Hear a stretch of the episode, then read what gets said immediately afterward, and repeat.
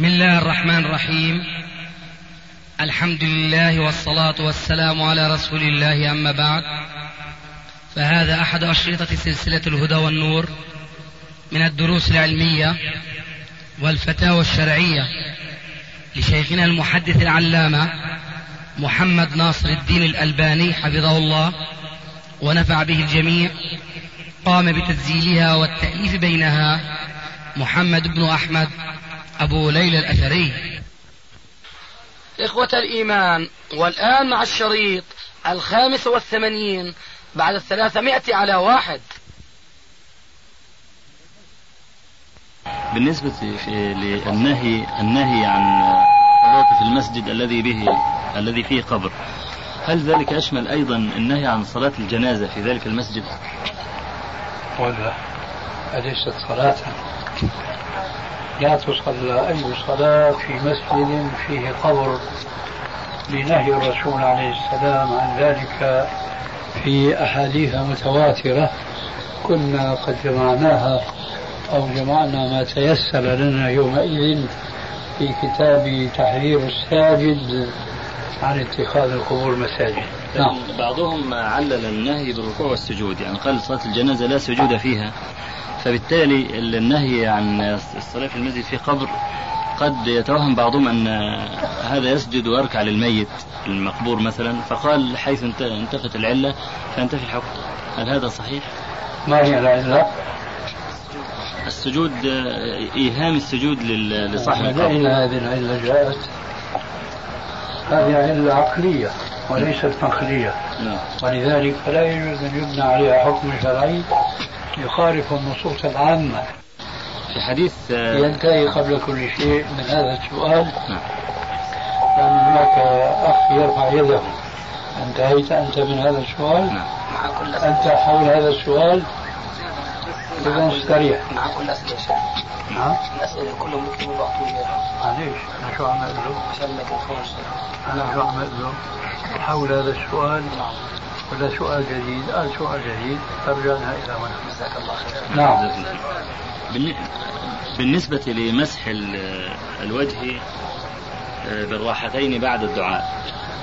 آه، قال ذكروا أن الحافظ بن حجر حسنه لحديث ابن عمر رضي الله عنهما موقوفا عليه وكذا حديث ابن الزبير. فيقول هذا يكفي في إثبات المشروعية إذ لا مخالف يعني يقولون ابن عمر من فعله وكذلك عبد الله بن الزبير من فعله. فهذان اثنان من الصحابة ولم يعني يصح عن أحد خلافهما فهذا كافي في إثبات مشروعية المسح آه، على الوجه بعد الدعاء. هل هذا صحيح؟ أنا أجيب الآن بجواب مجمل. لا أستحضر الآن أنه ثبت عن الصحابيين اللذين سميتهما آنفا أنهما كانا يمسحان وجوههما براحتيهما بعد الدعاء نعم.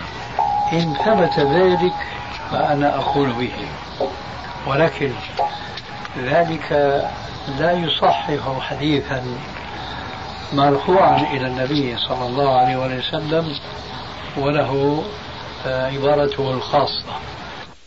فإذا كان المقصود بالسؤال هل يثبت آه، شرعية مسح الوجه بالكفين بعد الدعاء إذا ثبت ذلك عن الصحابيين يراوي هل ثبت ذلك؟ فهذا هذا أصح فضيلة الشيخ إذا كان شخص عليه دين ثم أتى إلى الحج فهل يتنافى مع شروط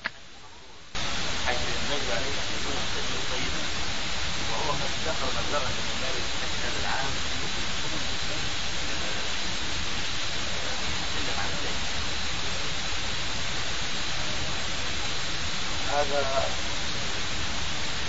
ليس الحرام يجعل من ذكره من مالا حراما ولكن إذا كان هذا الحاج عليه دين وقد حل الوفاء أي وجب عليه الوفاء ولم يأذن. صاحب الدين له بالحج وقد توفر له المال الذي به يتمكن من الوفاء. فقال لصاحب الدين أنا أريد الحج. فإن أذن له فلا إشكال في أن حجه يكون يعني مشروعا والمال في أصله حلال. ولكن إن كان صاحب الدين لم يأذن له فهو يقع في مخالفة المماطلة التي جاء فيها حديثان اثنان أحدهما في الصحيحين وهو قوله صلى الله عليه وآله وسلم مطل الغني ظلم مطل الغني ظلم ومن أحيل على مليء فليتبع.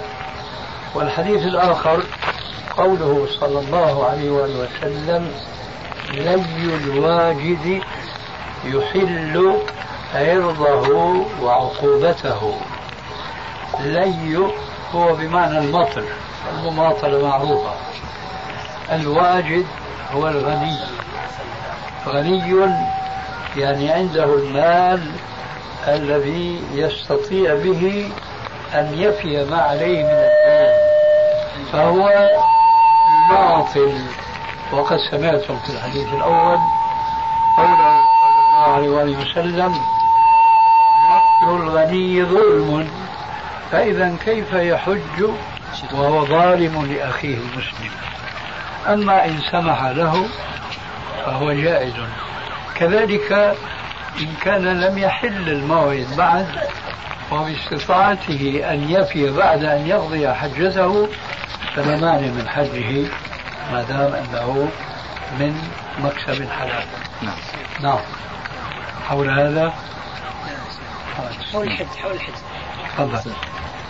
بالنسبة معروف رأيكم في رفع اليدين في الدعاء في صلاة الجمعة ودبر الصلوات المكتوبات. ولكن الأدلة العامة كقوله صلى الله عليه وسلم إن الله لا يستحي من العبد إذا رفع إليه يديه أن يردهما صفرا قائمتين وتواتر الأحاديث النبي عليه الصلاة والسلام برفع يديه في الدعاء. فالمنع بالنسبة لرفع اليدين في الدعاء في صلاة الجمعة مع كون الدعاء يدخل تحت الأدلة العامة. هذا السؤال يفتح أمامنا بحثا أصوليا هاما جدا.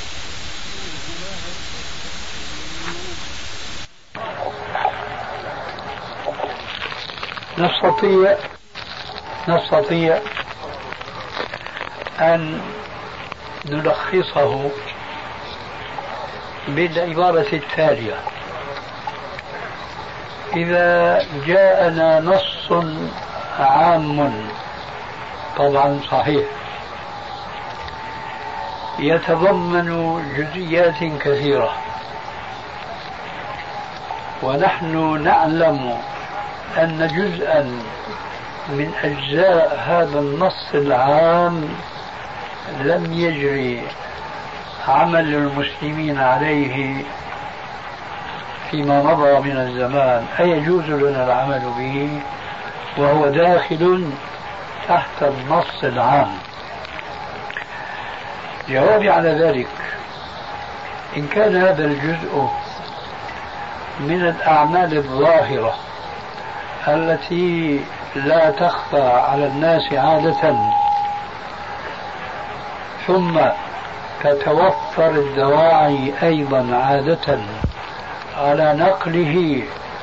ثم لم ينقل عن السلف الصالح فلا يجوز لنا العمل بهذا الجزء الذي يدخل تحت النص العام. والمثال بين أيديكم أو تحت سمعكم بعد أن ألقاه أخونا هذا. مثل رفع اليدين يوم الجمعة والإمام يخطب والجالسون يرفعون أيديهم. هذه ظاهرة لو وقعت في عهد النبي صلى الله عليه وآله وسلم كما قلت آنفا لا توفرت الدواعي إلى نقله. فإذا لم ينقل دل على أنه لم يفعل. كذلك ولعل المثال التالي أهم من المثال الأول. ذلك لأن المثال الأول آه، قلما نراه سواء من الناس الجالسين للخطبة أو من بعض الأئمة الخطباء. أما المثال الثاني فعلى العكس من ذلك فهو كثير الانتشار.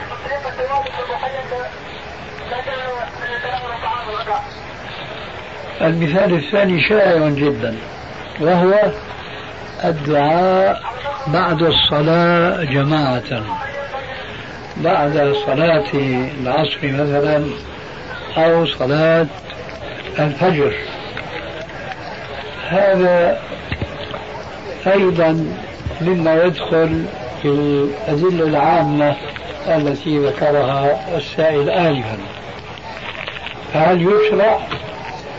الجواب لا يشرع لأن النبي صلى الله عليه وسلم ما فعل ذلك ولا أصحابه وإنما كان النبي صلى الله عليه وسلم في الخطبة لا يزيد على أن يشير بإصبعه عليه السلام. أما الجالسون فما كانوا يرفعون أيديهم إلا فيما إذا خطب النبي صلى الله عليه وآله وسلم خطبة استسقاء ودعا يطلب فيها السقيا من الله عز وجل فهو يرفع يديه والحالة هذه وكذلك الذين هم يسمعون خطبته. كما جاء في صحيح البخاري ومسلم أن النبي صلى الله عليه وآله وسلم كان يخطب يوم جمعة حينما دخل رجل من باب من أبواب المسجد فقال يا رسول الله هلكت الأموال والعيال من قلة الأمطار فادعوا الله لنا. فرفع عليه الصلاة والسلام يديه حتى بان إبطاه مبالغة. منه في رفع اليدين. وقال اللهم اسقنا اللهم اسقنا. وأمن الناس ورفعوا أيديهم. فعل هذا عليه الصلاة والسلام لهذا الأمر العارض. ومن هذا الحديث ذهب بعض العلماء إلى جواز الاستسقاء بالدعاء فقط دون الصلاة. أما في سائر الخطب خطب الجمعة فما كان رسول الله صلى الله عليه وسلم يرفع يديه. ولذلك ثبت في صحيح مسلم أن أحد الصحابة أظن اسمه ابن رعيبة لما رأى أحد الولاة الأمويين يرفع يديه في الخطبة قال قبح الله هاتين اليدين. لقد رأيت رسول الله صلى الله عليه وسلم يخطب وما يزيد على الإشارة بإصبعه إذا عمل من النبي صلى الله عليه وآله وسلم جرى على خلاف جزء من أجزاء النص العام لا يجوز استدلال على شرعية هذا الجزء بالنص العام. نحن الآن تحدثنا عن مثالين أحدهما رفع اليدين يوم الجمعة والآخر رفع اليدين من الإمام والمقتدين بعد الفراغ من الصلاة صلاة العصر وصلاة الفجر بصورة خاصة. لكني أريد أن أقدم إليكم مثالا لعله ينبه شعوركم واهتمامكم لهذه القاعدة أكثر من المثلين السابقين لأن من طبيعة الناس أنهم إذا اعتادوا على شيء تساهلوا به وتسامحوا. أما إذا فوجئوا بمثال جديد فيستنكرونه مع أن الحكم واحد بالمثال القديم والمثال الجديد. كل ما في الأمر أن المثال القديم اعتادته النفوس. فصار أمرا معتادا فما عاد يتوجه الناس حتى خاصة الناس بالنكير. المثال الذي أريده عندنا نصوص عامة. منها قوله عليه السلام يد الله على الجماعة. وعندنا نص آخر أخص بالمثال الذي سأذكره من هذا النص الأول ألا وهو قول عليه السلام. صلاة الرجل مع الرجل أزكى من صلاته وحده وصلاة الثلاثة أزكى من صلاة الرجلين وهكذا. كلما زاد العدد كلما زاد الأجر والفضل. فالآن المثال هو كالتالي. يدخل الناس إلى المساجد استجابة لنادي الصلاة حي على الصلاة حي على الفلاح فينتحي كل فرد منهم ناحية من المسجد ليصلي السنة القبلية. فلو أن رجلا بدا له أن يجمع الناس الذين يصلون السنة القبلية فرادا قال لهم أيها الناس تعالوا لنصلي جماعة واحتج بالحديثين السابقين. يد الله على الجماعة صلاة الرجل مع الرجل أزكى من صلاته وحده. أيكون استدلال هذا صحيحا؟ من تمسك بالاستدلال بالعموم على الإطلاق كما جاء في السؤال يكون استدلاله صحيحا؟ وعلى ذلك نشرع للناس جماعة. أنا أقطع بأنها لا أصل لها في الإسلام فكيف الجواب عن الحديثين اللذين استدل بهما هذا الإنسان؟ خاصة الحديث الثاني صلاة الرجل مع الرجل أزكى من صلاته وحده. هنا تتدخل السنة العملية. التي نحن نهتم بها ونقول إن أصحاب النبي صلى الله عليه وسلم نقلوا لنا أقواله عليه السلام وأفعاله وحياته بصورة تفصيلية. هل كان أصحاب النبي صلى الله عليه وآله وسلم إذا دخلوا المسجد صلى كل منهم السنة منفردا أم صلوها جماعة. لا أحد من أهل العلم يقول بأنهم كانوا يصلون السنة جماعة. إذا التجميع في صلاة السنة القبلية وعلى ذلك قدس السنن الأخرى يكون بدعة ضلالة ولو أنها تدخل في النص العام وحجتنا في ذلك أن هذا النص العام بخصوص هذه الجزئية لم يجري عمل السلف عليها ومن أجل ذلك يقول أهل العلم وكل خير في اتباع من سلف وكل شر في ابتداع من خلف. والحقيقة أن هذه البدع لأن هذه مسألة أن هذه البدع الكثيرة التي عمت البلاد الإسلامية على اختلاف أشكالها وأجناسها إنما أصلها الاستدلال بالعمومات التي لم يجري عليها العمل. ولذلك فقد أحسن الإمام الشاطبي أبو إسحاق الشاطبي رحمه الله في كتابه الإعتصام حينما قسم البدعة إلى قسمين. البدعة الأولى أو القسم الأول سماها بالبدعة الحقيقية ولسنا الآن في صددها. والبدعة الأخرى هي البدعة الإضافية ونحن في موضوعها الآن.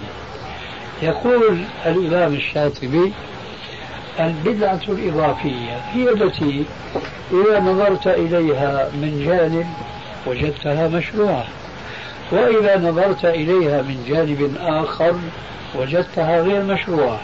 ويضرب على ذلك بعض الأمثلة المهمة.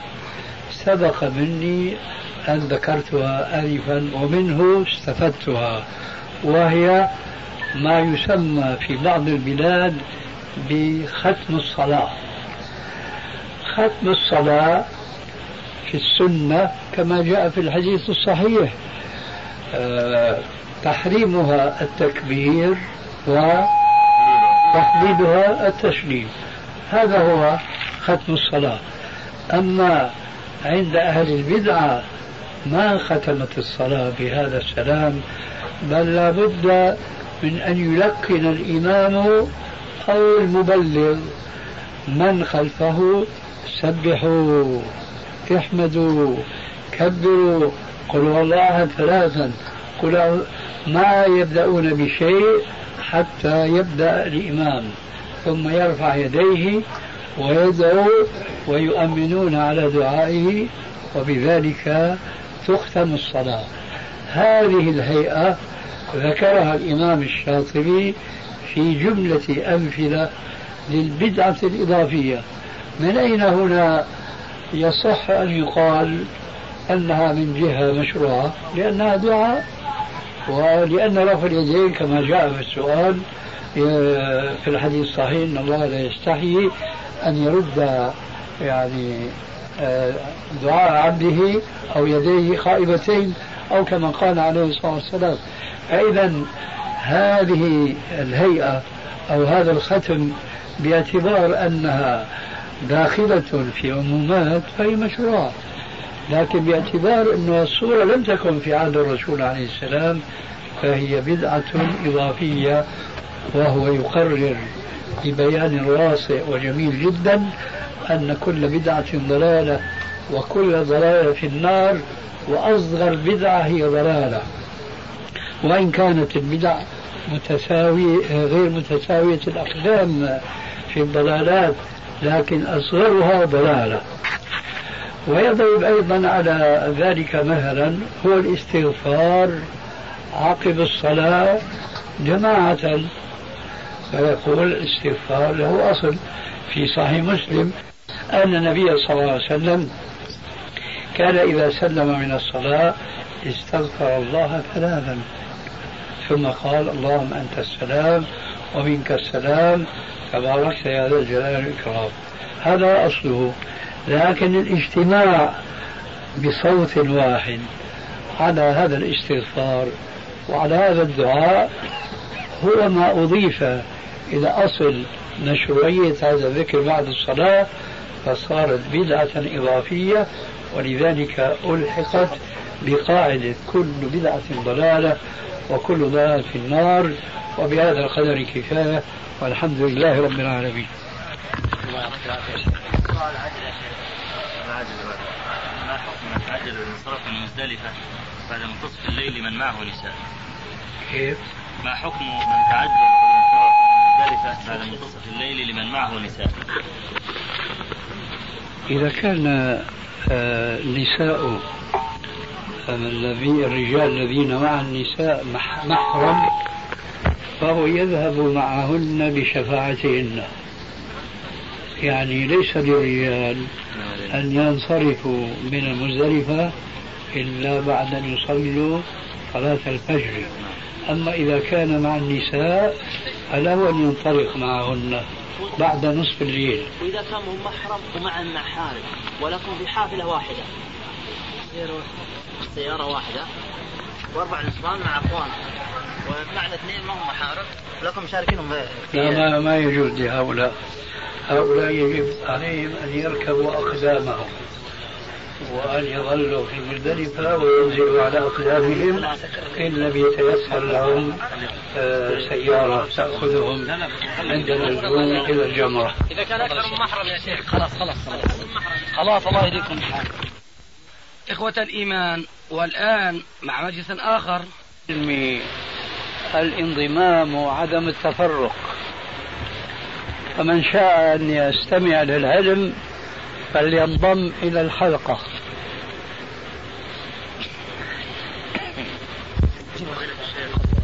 وقد جاء في السنة في مسند الإمام أحمد رحمه الله من حديث أبي ثعلبة الخشني رضي الله عنه. قال كنا إذا سافرنا مع النبي صلى الله عليه وآله وسلم فنزلنا منزلا تفرقنا في الوديان والشعاب. فقال لنا ذات يوم ألا إن تفرقكم هذا في الوديان والشعاب من عمل الشيطان. قال فكنا إذا سافرنا بعد ذلك ونزلنا منزلا اجتمعنا حتى لو جلسنا على بساط لوسعنا. جمع غفير ويمشون في الصحراء. فإذا نزلوا منزلا حضهم الرسول عليه الصلاة والسلام على أن لا يتفرقوا فيه وعلى أن يجتمعوا وأن يتضاموا لأن الاجتماع بالأبدان والأجساد له تأثير في تجميع القلوب وفي إصلاحها. وذلك مما جاء التصريح به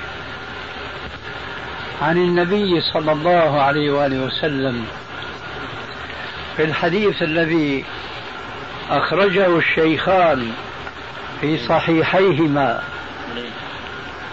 من حديث النعمان ابن بشير رضي الله عنهما. قال قال رسول الله صلى الله عليه وآله وسلم إن الحلال بين وإن الحرام بين. وبينهما أمور مشتبهات لا يعلمهن كثير من الناس. فمن اتقى الشبهات فقد استبرأ لدينه وعرضه. ألا وإن لكل ملك حمى يوشك أن يقع فيه. ألا وإن في الجسد مضغة. إذا صلحت صلح الجسد كله. وإذا فسدت فسد الجسد كله. ألا وهي القلب. والشاهد من هذا الحديث إنما هو الفقرة الأخيرة منه. ألا وهو قوله صلى الله عليه وآله وسلم ألا وإن في الجسد مضغة. إذا صلحت صلح الجسد كله. وإذا فسدت فسد الجسد كله. ألا وهي القلب. ففي هذا الحديث تصريح بأن الظاهر مربوط بالباطن. صلاحا وطلاحا. إذا صلح القلب صلح الجسد. وإذا فسد القلب فسد الجسد. ومن هنا نأخذ مبدا هاما جدا. آه، يوشك أن يقع فيه. ألا وإن في الجسد مضغة إذا صلحت صلح الجسد كله. وإذا فسدت فسد الجسد كله. ألا وهي القلب. والشاهد من هذا الحديث إنما هو الفقرة الأخيرة منه. ألا وهو قوله صلى الله عليه وآله وسلم ألا وإن في الجسد مضغة. إذا صلحت صلح الجسد كله. وإذا فسدت فسد الجسد كله. ألا وهي القلب. ففي هذا الحديث تصريح بأن الظاهر مربوط بالباطن. صلاحا وطلاحا. إذا صلح القلب صلح الجسد. وإذا فسد القلب فسد الجسد. ومن هنا نأخذ مبدأ هاما جدا. آه، يغفل أو يتغافل عنه كثير من المسلمين المعاصرين اليوم الذين لم يتلقوا شيئا من العلم الشرعي وإنما شرعهم عقولهم وأهواؤهم. فإذا ما قلت لأحدهم لماذا لا تصلي مثلا؟ يقول العبرة ليست بالصلاة. وإنما العبره بصلاح الباطن أو يتجاهل هذه الحقيقة أنه لو كان باطنه أي قلبه صالحا لنضح صالحا والعكس بالعكس. ولذلك فينبغي على كل مسلم أن يهتم بإصلاح ظاهره وأن لا يغتر بأن الأمر بما وقر في قلبه لأن الظاهر عنوان الباطن. الظاهر عنوان الباطن هذا ليس كلام علماء وفقهاء فقط بل ذلك ما يدل هذا الحديث الصحيح الذي أنا في صدد التعليق عليه أولا ثم الحديث الأول حديث أبي ثعلب الخشني لأن النبي صلى الله عليه وآله وسلم قد أمرهم بأن يجتمعوا وأن لا يتفرقوا في المنزل ولو في الصحراء الواسعة الأطراف. أمرهم أن يجتمعوا لأن هذا الاجتماع بالأجساد يقرب القلوب بعضها إلى بعض. ولعلكم ما نسيتم ما ذكرتكم به أثناء الاصطفاف لصلاة الظهر في هذا اليوم مما ذكرته ساعة إذن من قوله صلى الله عليه وآله وسلم لتسون الصفوف أو ليخالفن الله بين الوجوه. فتسوية الصفوف أمر ظاهر ربط به عليه السلام فيما إذا أخل به القائمون في الصف أن يضرب الله قلوب بعضهم ببعض. فإذا لا يجوز للمسلم أن يستهين بإصلاح ظاهره بدعوى أن باطنه صالح لأنه يكون أولا يكذب على نفسه فضلا عن أنه يكذب على غيره. لهذا فليس من الأدب في الإسلام في شيء إذا ما اجتمع طلاب العلم أن يجلسوا هكذا كما كما يشاءون متفرقين بعضهم عن بعض بل عليهم أن ينضموا. وأخيرا جاء في صحيح مسلم أن النبي صلى الله عليه وآله وسلم دخل ذات يوم المسجد فوجد الناس متفرقين فيه فقال لهم ما لي أراكم عزين. ما لي أراكم عزين. أي متفرقين. أيضا علينا أن نتذكر هذا الأدب في تلقي العلم سواء كان التلقي بطريق جرى عليه العلماء اليوم وهو تلقي الأسئلة والإجابة عليها أو بالطريقة القديمة التي كانت ولا تزال طريقة مطروقة لتعليم الناس ألا وهو أن يجلس الشيخ مع طلابه ويقرأ عليهم من الكتاب سواء كان من التفسير أو من الحديث أو الفقه المستقى من الكتاب والسنة أو يقرأ عليه أحدهم ثم هو يعلق على ما قرأ. ويشرح لهم ما قد يكون غامضا عليهم.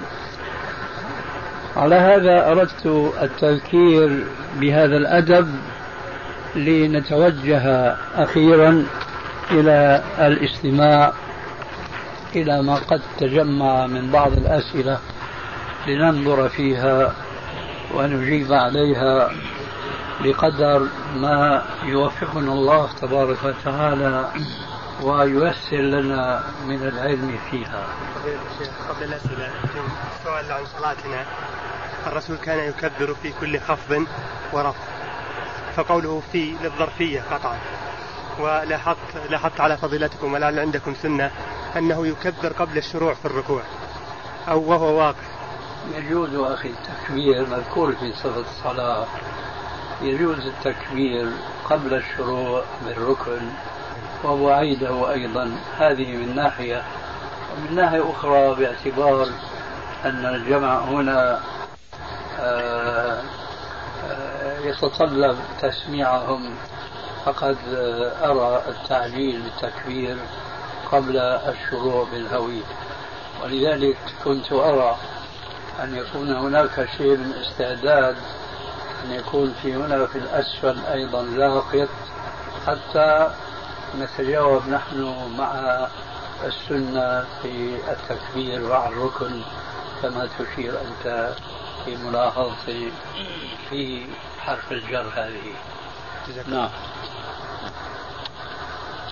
ما حكم الصلاة في المسجد الحرام مع التصاق الرجال والنساء؟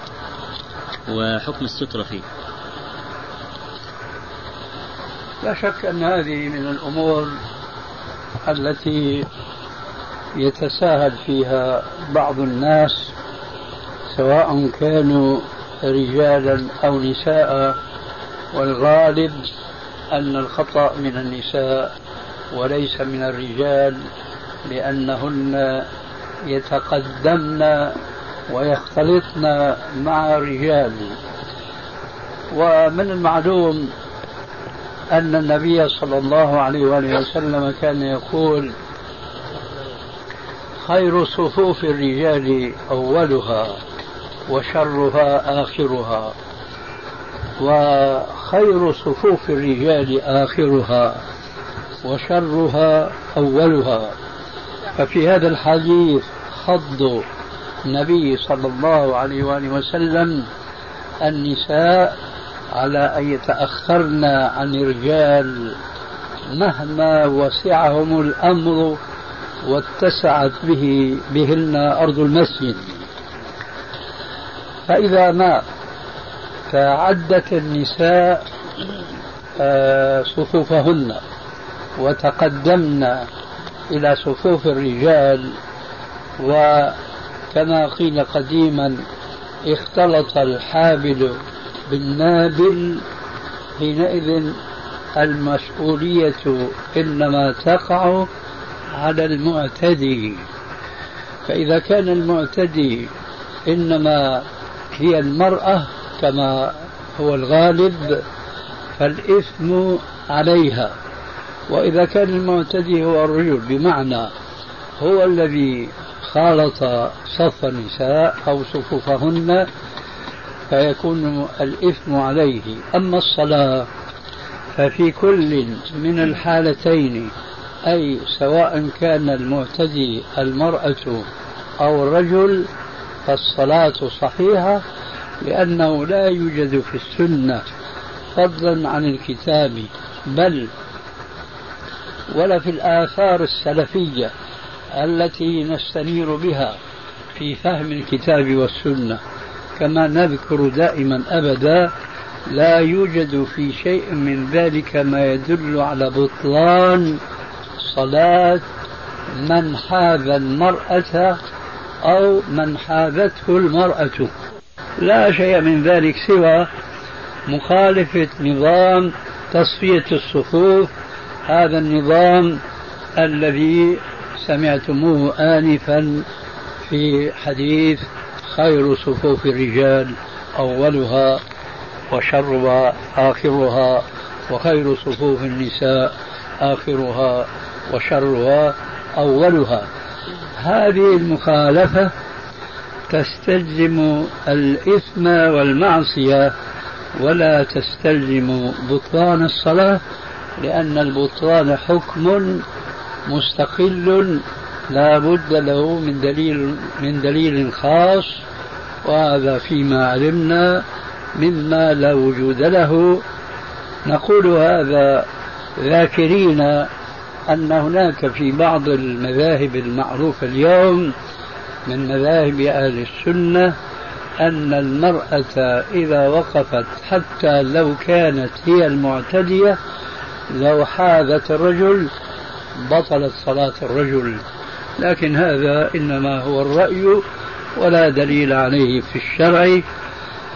فحسبنا إذا أن نذكر الرجال والنساء معا ألا يقعن في الإثم وفي مخالفة حديث الرسول عليه السلام وبخاصة وهم جميعا قد خرجنا للحج إلى بيت الله الحرام. هذا الحج الذي لا يستفيد منه إلا من التزم أحكام الشرع كما قال تعالى في القرآن الكريم الحج أشهر معلومات فمن فرض فيهن الحج فلا رفث ولا فسوق ولا جدال في الحج. وقال عليه الصلاة والسلام بيانا لمن التزم هذا النهج القرآني فلا رفث ولا فسوق ولا جدال في الحج. قال عليه الصلاة والسلام مبينا فضيلة هذا الذي يلتزم هذا النهج بقوله صلى الله عليه وآله وسلم من حج فلم يرفث ولم يفسق خرج من ذنوبه كيوم ولدته أمه. فالمقصود من كل الحجاج رجالا ونساء. كبارا وصغارا. إذا قصدوا الحج أن يكون غايتهم من وراء ذلك أن يعودوا إلى بلادهم كما ولدتهم أمهاتهم. أتقياء أنقياء من كل الذنوب والآثام. لا أن يعود أحدهم إلى بلده مفتخرا. بأنه حج إلى بيت الله الحرام واكتسب لقب الحاج فصار الناس ينادونه بالحاج فلان. إن من يبتغي الحصول بسبب الحج على هذا اللقب فهذا يخشى عليه أن يعود من حجته بخفي حنين أو كما قال ذلك الأعرابي لزميله يوم رجع من حجته وما حججت ولكن حجت الإبل. فالمقصود من الحج أن يعود المسلم تقيا نقيا كما ذكرنا وليس متشرفا بلقب الحاج فهذا مما يبطل العمل لأن الله عز وجل يقول وما أمروا إلا ليعبدوا الله مخلصين له الدين. نعم. السترة. بقي السترة. أما السترة فقضية السترة أصبحت اليوم آه، نسيا منسيا في بلاد الإسلام كلها إلا القليل جدا منها. أما في المسجد الحرام فقد كسيت ثوبا لا يليق بها لأن هذا الثوب قضى على شرعيتها.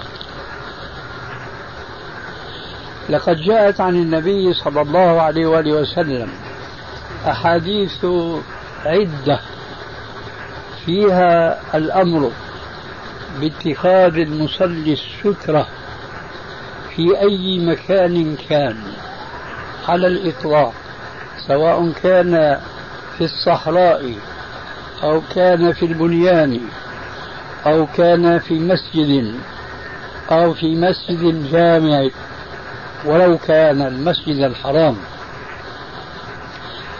فقد جاءت أولا الأحاديث مطلقة أو عامة يقول عليه الصلاة والسلام في بعضها إذا صلى أحدكم فليصلي إلى سترة لا يقطع الشيطان عليه صلاته. آنفا حينما خرجت من خيمتي إلى الصلاة رأيت بعضهم يصلي لا إلى سترة. والسترة هي أي عمود.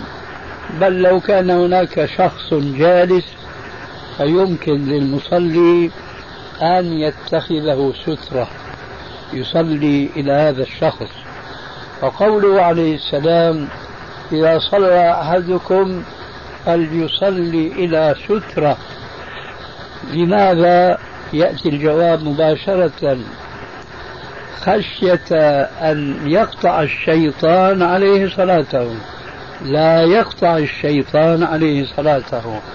أي خشية أن لا يقطع الشيطان عليه صلاته. ومعنى هذا أن هناك وسائل شرعية لا يمكن للعقل البشري أن يدرك تأثيرها. هذه الوسائل تحول بين المصلي وبين أن يتعرض الشيطان للإخلال بصلاته على الأقل أو لإبطالها من أصلها. فنحن نسمع رسول الله صلى الله عليه وآله وسلم يقول في هذا الحديث آمرا لكل مصل أن يصلي إلى سترة. وهنا أدب آخر جاء بيانه في رواية أخرى فينبغي التنبه لها ألا وهو قوله صلى الله عليه وآله وسلم إذا صلى أحدكم فليدن من سترته فليدن من سترته. الحديث الأول أو الرواية الأولى كانت فليصلي إلى سترة. لكن قد يسأل الإنسان إذا صليت أنا هنا والسترة هناك هل هذه سترة؟ الجواب في الرواية الثانية إذا صلى أحدكم فليدنو من سترته فلا بد أن يكون قريبا منها. وهذا القرب جاء بيانه أيضا في السنة وهكذا فالسنة يكمل بعضها بعضا. فهل يقترب المصلي من السترة بحيث أنه يكاد أن يمس برأسه السترة التي بين يديه أم لا بد أن يكون بين رأسه وبين سترته فسحة وفراغ. الجواب نعم. لا بد أن يكون بين موضع سجود المصلي وبين السترة ممر شاه. جاء في الحديث أن النبي صلى الله عليه وسلم كان بين مصلاه أي موضع سجوده وبين السترة ممر شاه. فإذا لا يبتعد عنها ولا يدنو منها بحيث يكاد ينطحه برأسه لا وإنما يجعل بينه وبين ممر شاه تقريبا شبر أو قريبا من شبر إن من أهمية هذه السترة كما سيظهر لكم تظهر هذه الأهمية في المسجد الحرام. لكثرة ابتلاء المصلين بالمارة بين أيديهم وبخاصة مرور النساء. فقد قال عليه الصلاة والسلام يقطع صلاة أحدكم إذا لم يكن بين يديه مثل مؤخرة الرحل المرأة والحمار والكلب الأسود. فإذا للسترة هذه آه، وظيفتان الوظيفة الأولى عامة وهي أن تحول بين الشيطان وبين أن يعرض صلاة هذا المصلي وراء السترة لشيء من النقصان. والأهمية الأخرى هي أن هذه السترة تحول بين تحول بين المصلي وبين بطلان صلاته إذا مر بين يديه واحد من الأمور الثلاثة المرأة أو الحمار أو الكلب الأسود. أما إذا كان يصلي إلى سترة فلا يضره بعد ذلك ما مر بين يديه سواء كان جنسا من هذه الأجناس الثلاثة أو كان شيئا آخر. أما الذي يصلي إلى لا سترة ولو في المسجد الحرام فصلاته معرضة للنقصان أو للبطلان على حسب الجنس الذي يمر بين يدي المصلي هذا ما ينبغي أن نذكره بمناسبة السترة وأنها واجبة في كل مسجد حتى المسجد الحرام ولذلك كان بعض السلف إذا صلى في المسجد الحرام وضع بين يديه السترة ومنهم عبد الله بن عمر بن الخطاب رضي الله عنه كما كنت ذكرت ذلك ونحوه في كتاب تحذير الساجد من اتخاذ القبور مساجد نعم. نعم. إخواننا في المخيم المجاور كانوا يصلون العصر معنا فكانوا سجودا فسمعوا تكبيرك في ال في ال هنا فرفعوا رؤوسهم فإذا الإمام ساجد فسجدوا مرة أخرى. فما حكم صلاتهم؟ لأنهم يعني ظنوا التكبير أنه الإمام عندهم كبر فرفعوا رؤوسهم فوجدوا الإمام ساجد بينما التكبير كان هنا. يعني هم ظنوا أن هناك إمام لهم غير الإمام اللي هنا؟ لا يعني كانوا سجودا. فسمعوا التكبير هنا فظنوا أن إمامهم كبر ليرفعوا رؤوسهم من السجود فرفعوا رؤوسهم فإذا الإمام ساجد. إمامهم الخاص. إمامهم الخاص ساجد. يعني هم سمعوا تكبيرنا هنا نعم, نعم، فظنوا نعم. أنه تكبير آه إمامهم نعم نعم. حسن. فهم لما سمعوا التكبير من هنا وظنوا أنه تكبير إمامهم رفعوا رؤوسهم. نعم. ثم تداركوا الأمر فسجدوا مرة فشاركوا الإمام نعم. في السجود. نعم. فلا شيء عليهم. لا شيء عليهم. لا شيء عليهم. شوف المسجد الحرام لا سيما إذا كان الرجال في الدور الثاني والنساء في الدور الأول وراء خلف مقام إبراهيم. فيكون الرجال خلف النساء. إيش حكم صلاتهم؟ هذا فهم من الجواب السابق. نعم. ولعله يظهر هل صلاة المرأة بجنب الرجل أشد تأثيرا أم إذا صلى الرجل خلف المرأة وليس بجانبها ماذا تقول أو ترى أيهما أشد تأثيرا؟ نعم. ها؟ وإذا كنت عرفت أن المحاذاة لا تبطل الصلاة فإذا الصلاة خلف المرأة لا تبطل الصلاة.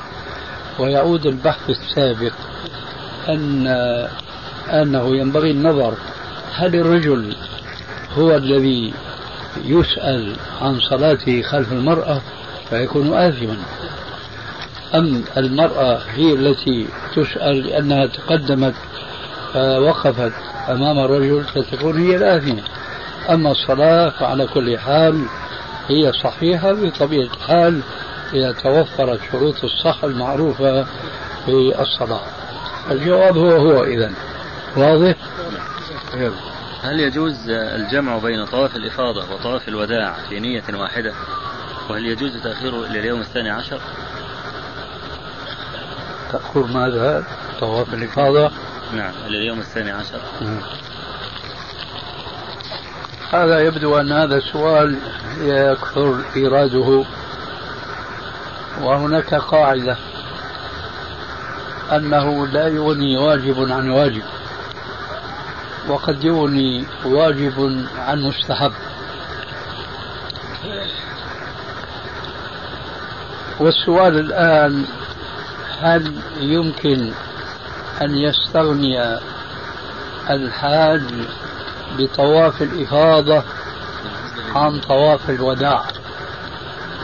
نقول لو كان طواف الوداع سنة كنا نقول يكفي أن ينوي في قلبه الفرض وهو طواف الإفاضة ويزيد على ذلك نية أخرى هي أداء سنة طواف الوداع. هذا على افتراض أن طواف الوداع سنة ولكن طواف الوداع واجب.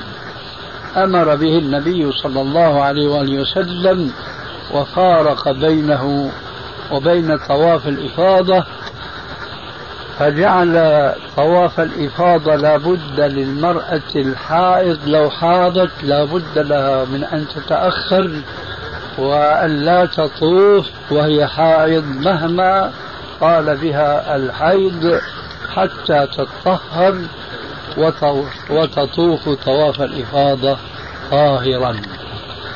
أما طواف الوداع فقد أسقط الشارع الحكيم وجوبه عن المرأة الحائض تخفيفا من ربها عنها.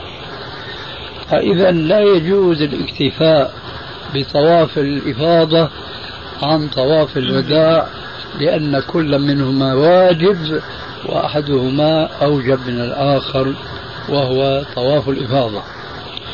كثيرا ما يقع المسلم في مثل هذا الأمر. سواء سواء كان رجلا أو امرأة. مثلا. إخوة الإيمان تتمة الكلام في الشريط التالي. مثلا. امرأة عليها غسل جنابة. ثم طرأ عليها الحيض. وبقيت حائضا عادتها أياما معدودات. ثم طهرت. فهل يجب عليها غسل واحد؟ أم يجب عليها غسلان؟ أحدهما غسل الجنابة والآخر غسل الحيض. إذا عرفنا القاعدة أن واجبا لا يغني عن واجب فلا بد لها من غسلين اثنين.